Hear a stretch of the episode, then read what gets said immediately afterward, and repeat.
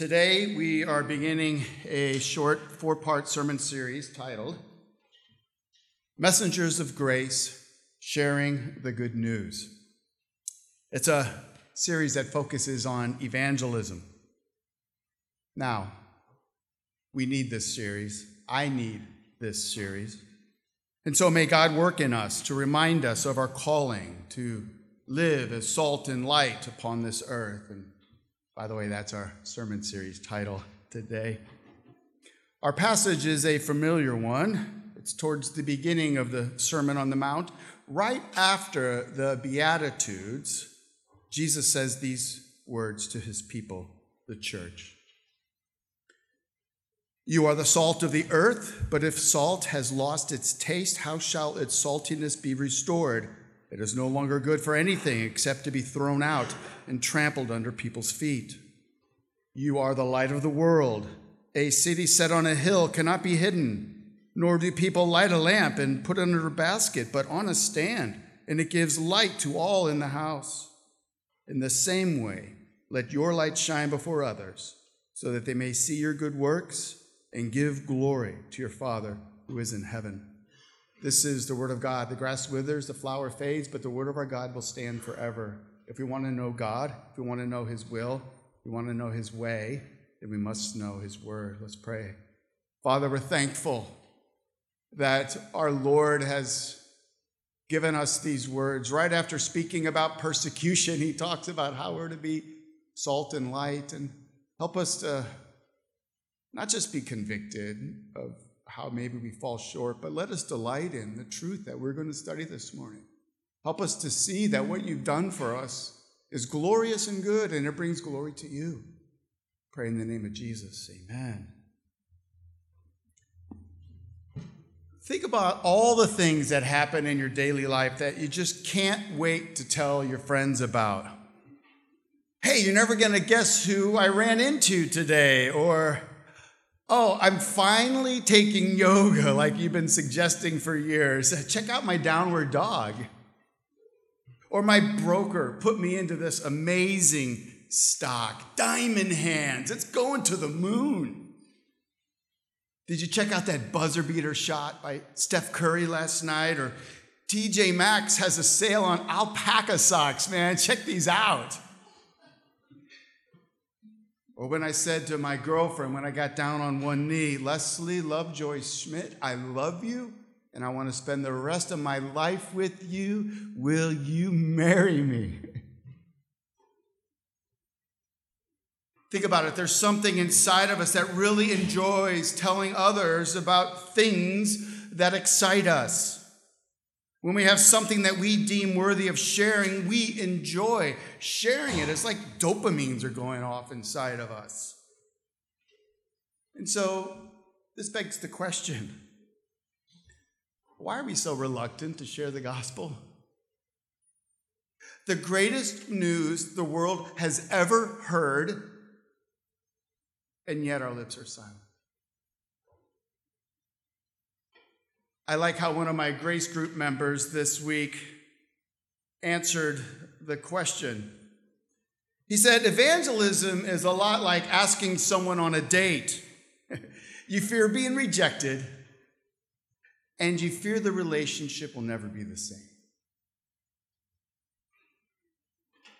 But it need not be that way. See, either the gospel is lacking or we are. And I don't think it's the gospel. The word gospel literally means good news, not bad news, good. The word gospel comes from the Greek word euangelion. It's a compound word, eu meaning good, and angelos meaning angel or messenger or news. Together they mean good message, good news. And we got our word gospel from the Old English. The Old English was also a combination of two words good, meaning good, and spell, meaning news or story. Gospel. It really is good news for us and for the world. And the word evangelism simply means the act of bringing good news. And so, in its basic form, evangelism is simply good newsing people. For the next four weeks, we're looking at evangelism. It'll help us to develop a Christ like heart for those that we know. It'll help us to pray for and invite people to Christianity Explored in March. Today's passage comes from the Sermon on the Mount. The Sermon on the Mount is Jesus' countercultural manifesto for what it looks like to live in his kingdom. And he begins his sermon by the Beatitudes, right? Here's a few of them. Blessed are the poor in spirit. Blessed are those who mourn. Blessed are those who hunger and thirst for righteousness. Blessed are those, here's how he ends it Blessed are those who are persecuted for righteousness' sake. But then, right after that, he says, You are the salt of the earth, you are the light of this world. The Lord calls us salt and light. Now, he doesn't say you need to become salt and light. No, he's saying this is who we are. We are salt and light because of what Christ has done for us. So, the main point here this morning is simple. Because of who we are, salt and light, let us live out who we are. Let us be salt and light. Now, can you, uh, anybody got an idea on how many main points there are in this sermon this morning? No, there's two salt and light, not three. Man, all right. Two points. But usually there's three. I don't know why that is. So, first, we're the salt of the earth. The big idea here is this just as salt in the old days was a preservative that kept food from spoiling, so too the church prevents culture to, to, to fulfill its unchecked moral decay. In Jesus' day, they had no refrigerators. I kind of feel bad for them. I don't know how they did that. Like, like when the power goes out on the East End every year, I'm like, oh my God, my, my milk's going to get spoiled. You know, it's like we worry so much. Well, in their day, they had salt, and salt has the amazing ability to preserve food. Freshly caught fish or meat, when properly salted, could be stored for months on end without refrigeration. And this is the meaning that Jesus has when he says, You are the salt of the earth. A commentator, R.V.G. Tasker, writes that Jesus is saying that his disciples are to be a moral disinfectant in a world where moral standards are low, constantly changing, or non existent. But what does this look like? Well, let's first look at Jesus, because think about it. Jesus was salt and light on earth par excellence, was he not? Jesus ex- exhibited a holy saltiness. First, in a world full of injustice and turning a blind eye, Jesus promoted justice. He often challenged the societal norms and religious practices of his times for being unjust. His parables and teachings, like the parable of the Good Samaritan, emphasized the importance of fairness and compassion, especially for the marginalized and the disenfranchised. Also, in a world where only men held stature, Jesus treated women as equal, thereby promoting equality. For instance, in his conversation with the Samaritan woman at the well, Jesus' conversation with her crossed all social norms and barriers. Jesus was promoting equality of the sexes. Jesus also promoted holiness and moral purity, something in which the world in which he came into and our world today lacks. He taught extensively on moral purity, but his approach, his approach was often heart centered versus being rules centered. He emphasized purity of heart and humility and a genuine love for others, as this was the true um, essence of moral living. Jesus also demonstrated a saltiness on earth as he promoted peacemaking and forgiveness. Oh, that everyone on earth turned the other cheek, right? Oh, that everyone on earth were, were peacemakers who were naturally inclined to forgive. And not just seven times, but seven times 70 times. Can you see how Jesus was the epitome of living out as salt of the earth?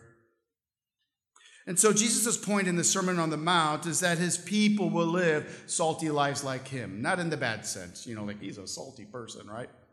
No, um, that we would be fighting for, for equality and justice, for biblical morality and holiness, while at the same time being a people of great compassion and kindness, uh, to be a forgiving people, a loving people, to be those who pray for even our enemies, that we would love them and make peace with them.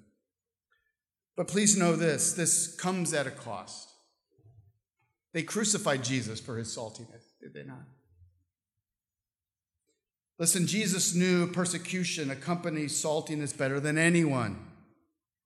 Just as salt upon a wound stings to high heavens, so too God's people, we can sting in a morally decaying world. And it is because salt works in opposition to the moral decay and to corruption on earth that, that the people of God, we can lose our saltiness. Christians can withdraw from their calling to live as salt because of how people respond to us so negatively, which is why Jesus warns against salt losing its saltiness. You know, sodium chloride, salt, is a very stable compound. And so, in a sense, salt can really never lose its saltiness. But John Stott helps us to understand how in people in Jesus' day could see it as so. He points out how in Jesus' day, the white powder that people called salt contain, contained so many other things, impurities. And since sodium chloride was water soluble, it could wash out.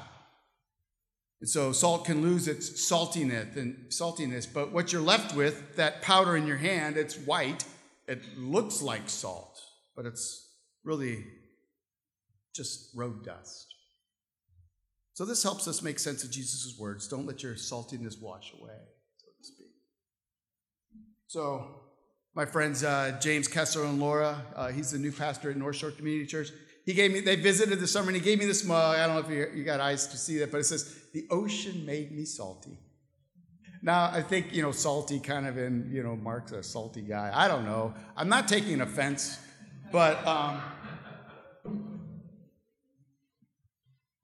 The ocean made me salty.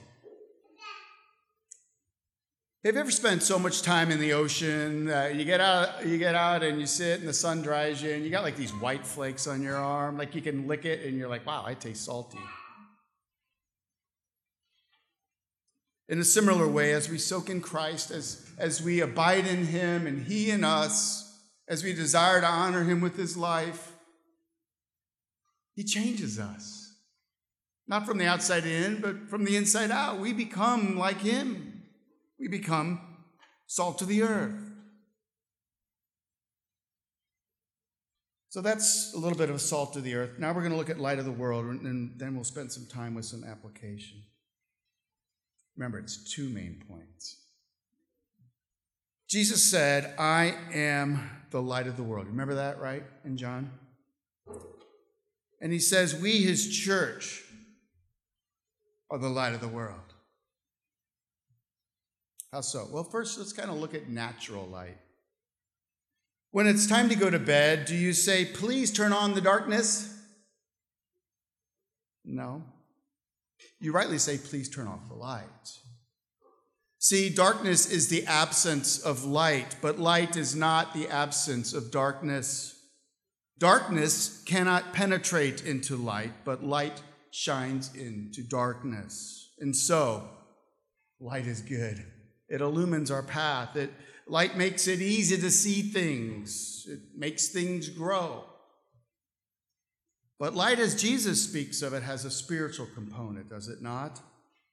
Light and darkness are used all the time to speak of existential and spiritual realities. You know, we, we describe difficult times in our lives as a, as a dark season and and in Star Wars movies, you know, Luke Skywalker was warned not to, to give in to the dark side like his father.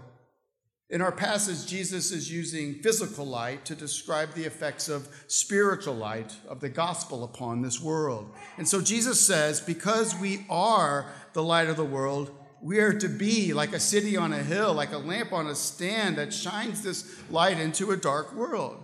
I mean, you get the analogy, right? It's, it's not that hard to figure out. When we study the words of Jesus concerning light and darkness, we cannot help but conclude that the world is spiritually dark. and in desperate need of the light of the gospel. And so I hope I need, need to spend too much time proving that. Most people on earth will agree that, yeah, this world is dark.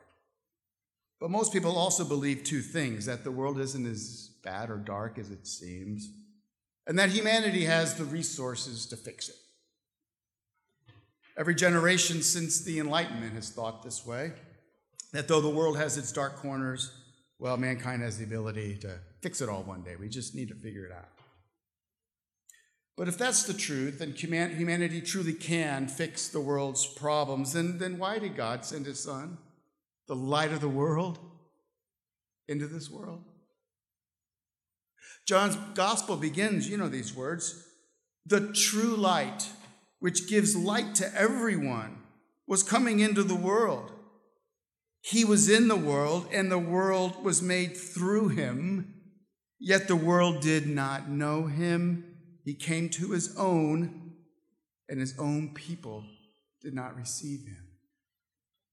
Later in chapter 3, Jesus is speaking with Nicodemus, and he says, And this is the judgment. The light has come into the world, and the people loved the darkness rather than the light because their works were evil. What a remarkable reality. The world actually prefers darkness. The last thing fallen human beings want to do is to acknowledge that the problem really is a spiritual problem. There's a darkness in them, it's not just the other people.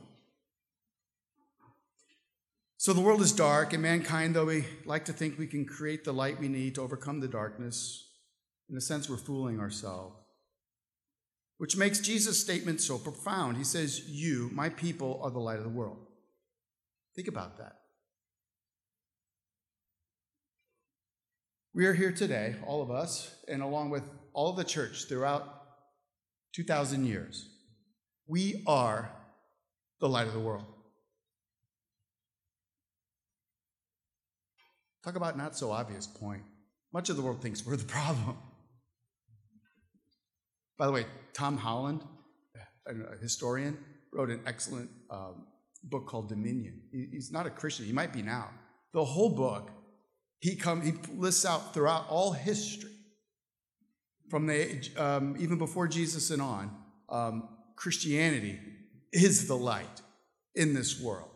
You know, we're the ones who created equality between men and women, who abolished slavery, who built hospitals, who cared for the poor, who you know, and on and on and on.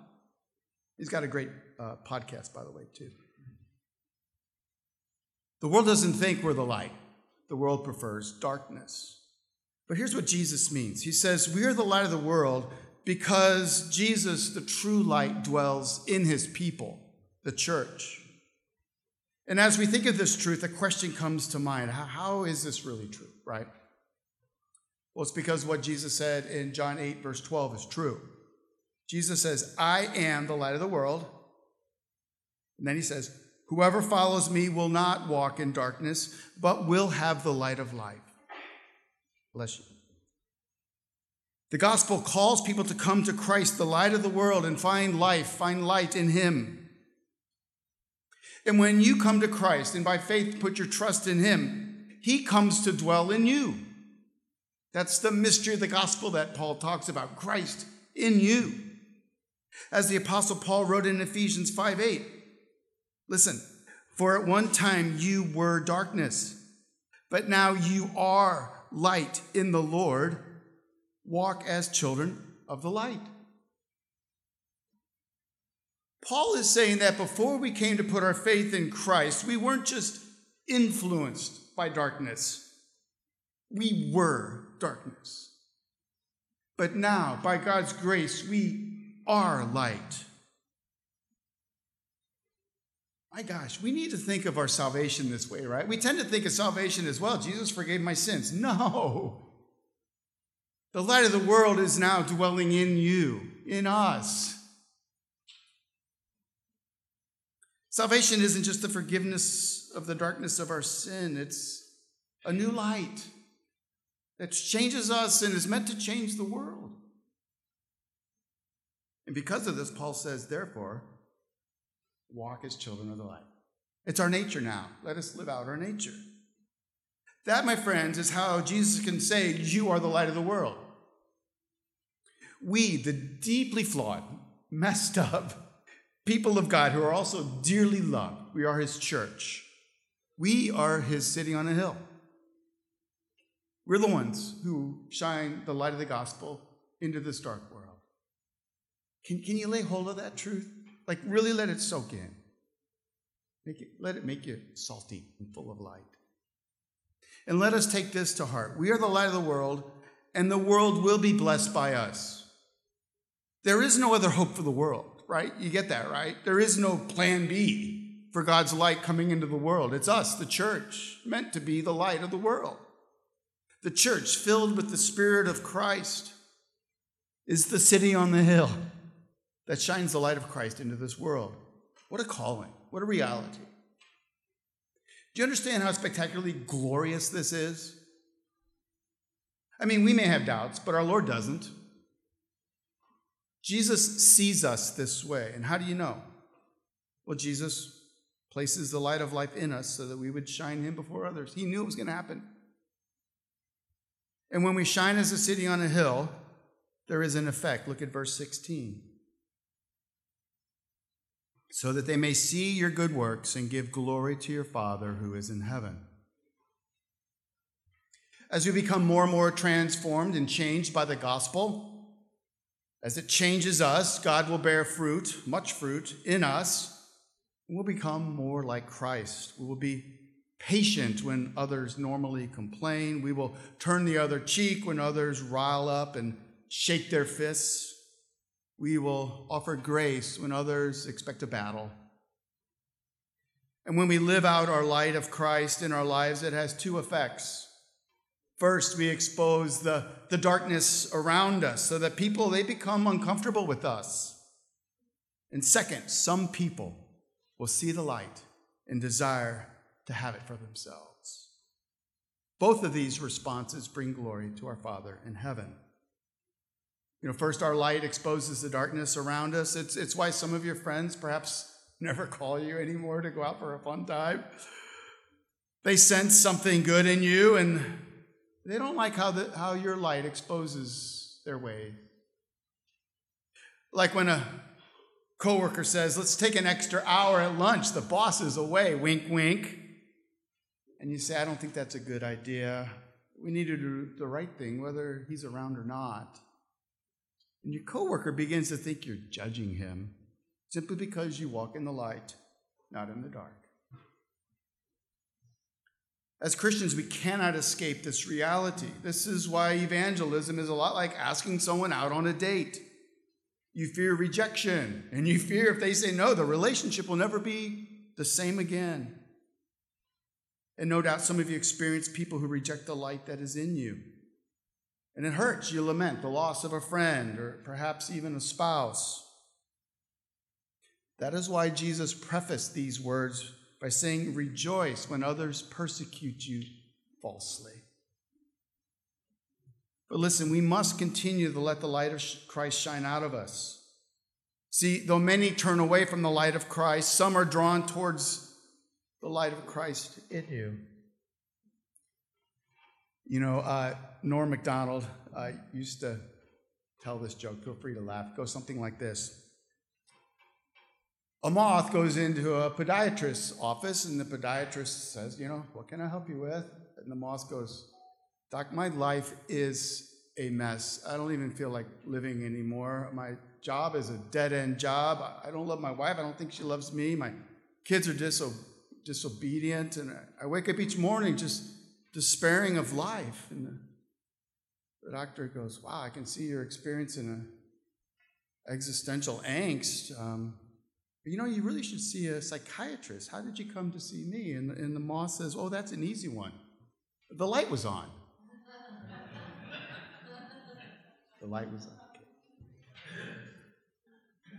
Listen, Grace Church, as we live our lives as a city on a hill, the light of Christ, it gives light to us. And we shine this light into the world, and people will come to the light. They will see your good works, and they will give glory to your Father in heaven. Earlier this week, a friend of mine messaged me, says, Hey, I'm back in town. I've been gone for a while. Uh, there's some big NFL games this weekend. You want to catch one? And I'm like, Sure. How about, uh, you know, last night's game, the uh, really frozen game? Uh, the Dolphins were, were uh, playing the Chiefs. And my buddy's a former NFL football player. It's kind of fun to watch a game with. You get to ask him like in depth questions and such. And, and uh, my youngest daughter made him a nice plate of warm chocolate chip cookies. And but it should also be known that my friend, I've known him for years now, and um, you know, I've walked with him through some dark times. Uh, for instance, his marriage um, was going through mayhem, and while all of his friends were saying, "Just divorce that," you know what? I'm like, no. You need to stick it out. Love her as best you can. Um, don't return anger with anger. And this was well over a year, almost daily phone calls. Uh, she ended up leaving him, but you know he persevered. And so uh, he came last night, and we're watching the game, and we're catching up. And he's just out of the blue. He says, um, "You know, Mark, I've I've started praying and going to church, and I I pray every day. And what God has been sharing with me is he's he said, you know, you need to like separate yourself from some of the your friends who are just a bad influence in your life, and you need to spend more time with good people, except for tonight, of course. I wasn't surprised to hear his words, and I invited him to Christianity Explored. We'll see. I think our relationship is still, still the same. Living as the light of the world brings, brings people into the light of Christ. And understand this this is how our Lord has planned it. Now, we can't speak for the rest of the churches around the world, but as for Grace Church on the east end of Long Island, we cannot, we must not hide this light under a basket. We are to be a city on a hill in a community where there aren't many hills. you know, Jesus points out how silly and foolish it is to light a lamp and then put it under a basket. His hope is that we too would see how silly and foolish it is to have the light of Christ but hide it. As Dietrich Bonhoeffer wrote, a community of Jesus which seeks to hide itself has ceased to follow him.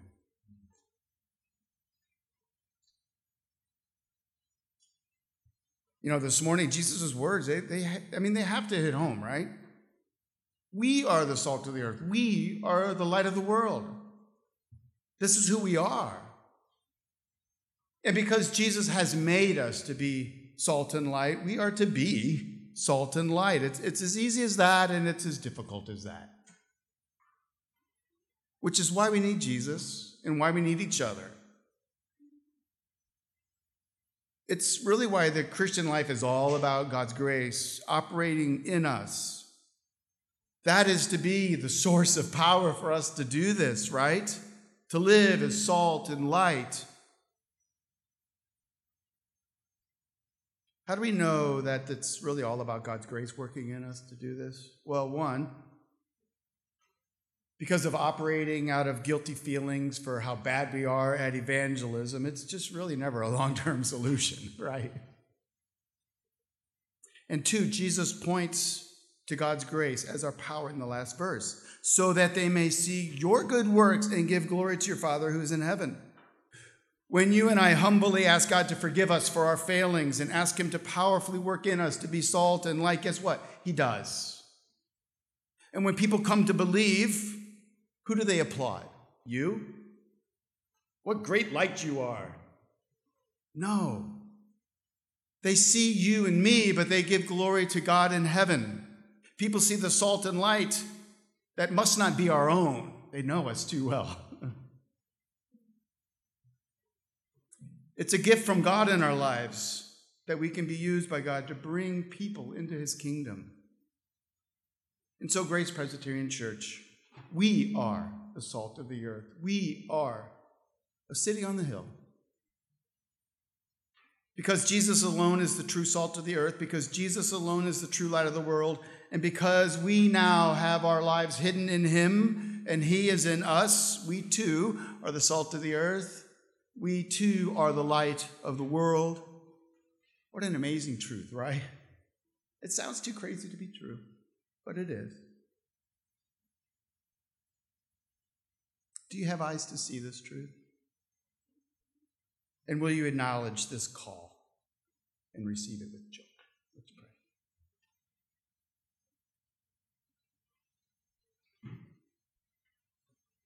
Jesus, when we think of your lives, we, we think of just how you utterly opened yourself up to all kinds of things, including as you lived as salt and light, great persecution. You were crucified because of your goodness, because of your light in this world. Should we not expect the same? Help us to embrace who you've made us to be and help us to live out who you've called us to be. Pray. Amen.